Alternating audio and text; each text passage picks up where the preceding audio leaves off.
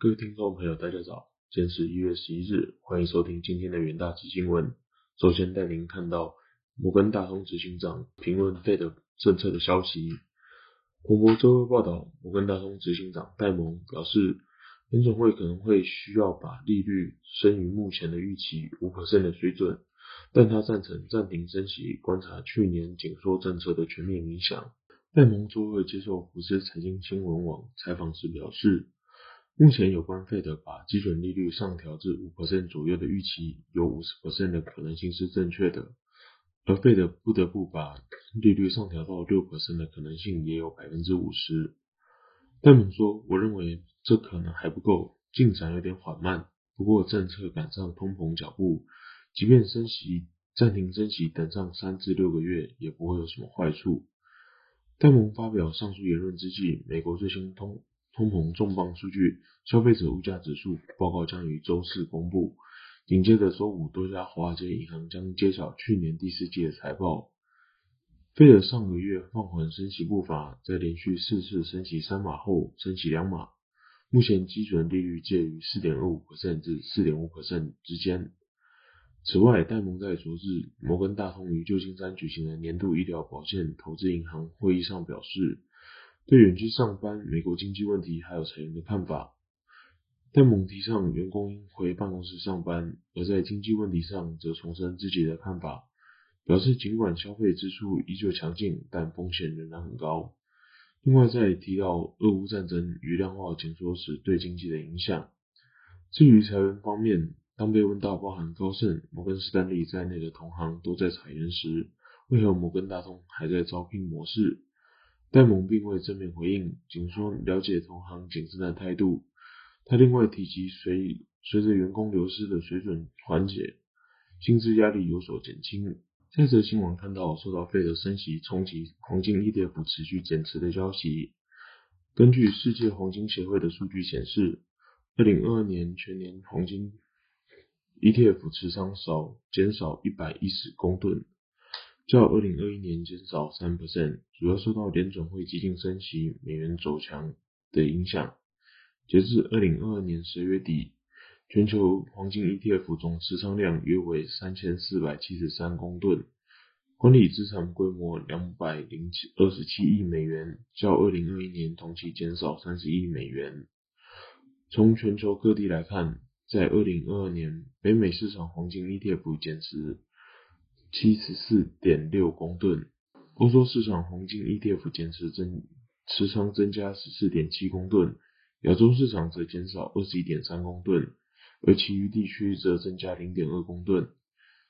二零二二年黄金 ETF 持仓的变化反映市场转变，在去年的前四个月当中，俄乌战争爆发，市场避险情绪大增。黄金市场需求上升，也促使大量资金涌入。黄金 ETF 持仓一度超过成长超过三百公吨。不过，随着费德持续大幅度升息，推升美元指数冲上二十年以来的新高，黄金市场需求因此下坠。展望二零二三年，WGC 认为黄金前景是正向的。报告中指出，经济成长急剧放缓，足以让黄金表现良好。尤其在通膨仍在处于高点的状况之下，从历史上来看，紧缩周期通常会以经济衰退告终。澳盛银行资深商品策略师也指出，随着各国持续升息，经济衰退的风险正在上升。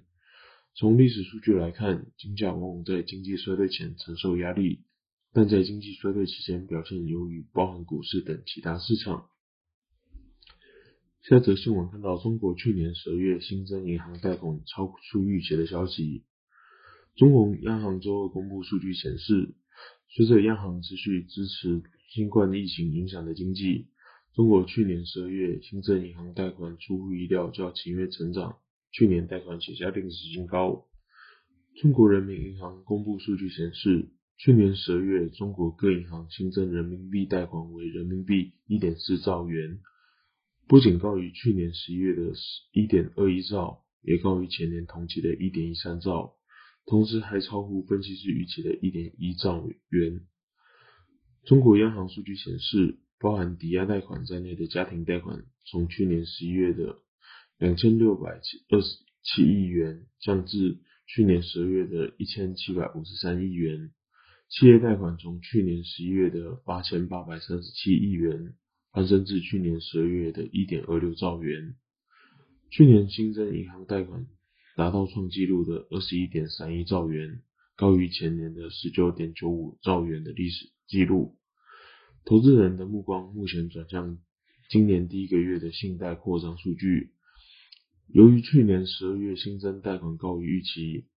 而今年初很有可能出现大规模的贷款延期，进一步提振经济成长。中国经济去年受到新冠疫情封锁和全球需求放缓的严重打击。该国领导人近期承诺将增加对国内的经济支持。在去年十二月突然取消严格的清零措施后，该国目前正与日益严峻的病例数抗争。中国央行承诺。今年将使其政策精简有力，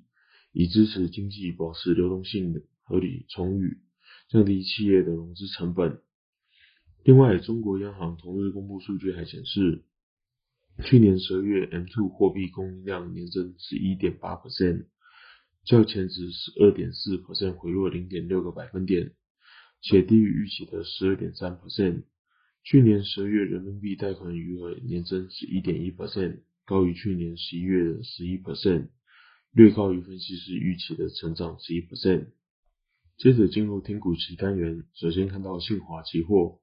虽然近期伺服器产业出现一些杂音，但受惠于 Intel 与 AMD 接连推出新伺服器平台，公司 Mini BMC 出货量剧增，带动营收表现。二零二二年十月营收三点九一亿元，年增五点四三 percent。全年营收五十二点一亿元，年增四十三点二三 percent，年营收创历史新高。下一档个股期货看到华邦电期货，市场传出中国政府财政吃紧，有可能取消或调降对陆西半导体厂的补助，而中国记忆体厂首当其冲。市场预期入场减产有利记忆体市场供需恢复平衡，有望带动记忆体报价止跌反弹。下一档个股期货看到国巨期货，国巨公告二零二二年十十二月营收达九十点零一亿元，月减十 percent，年增九点五 percent。虽然受到欧美客户因圣诞与新年假期导致拉货力道减弱，但仍创历史同期新高。全年度营收为一千两百一十点六九亿元，年增十三点六 percent，已创历年营收新高。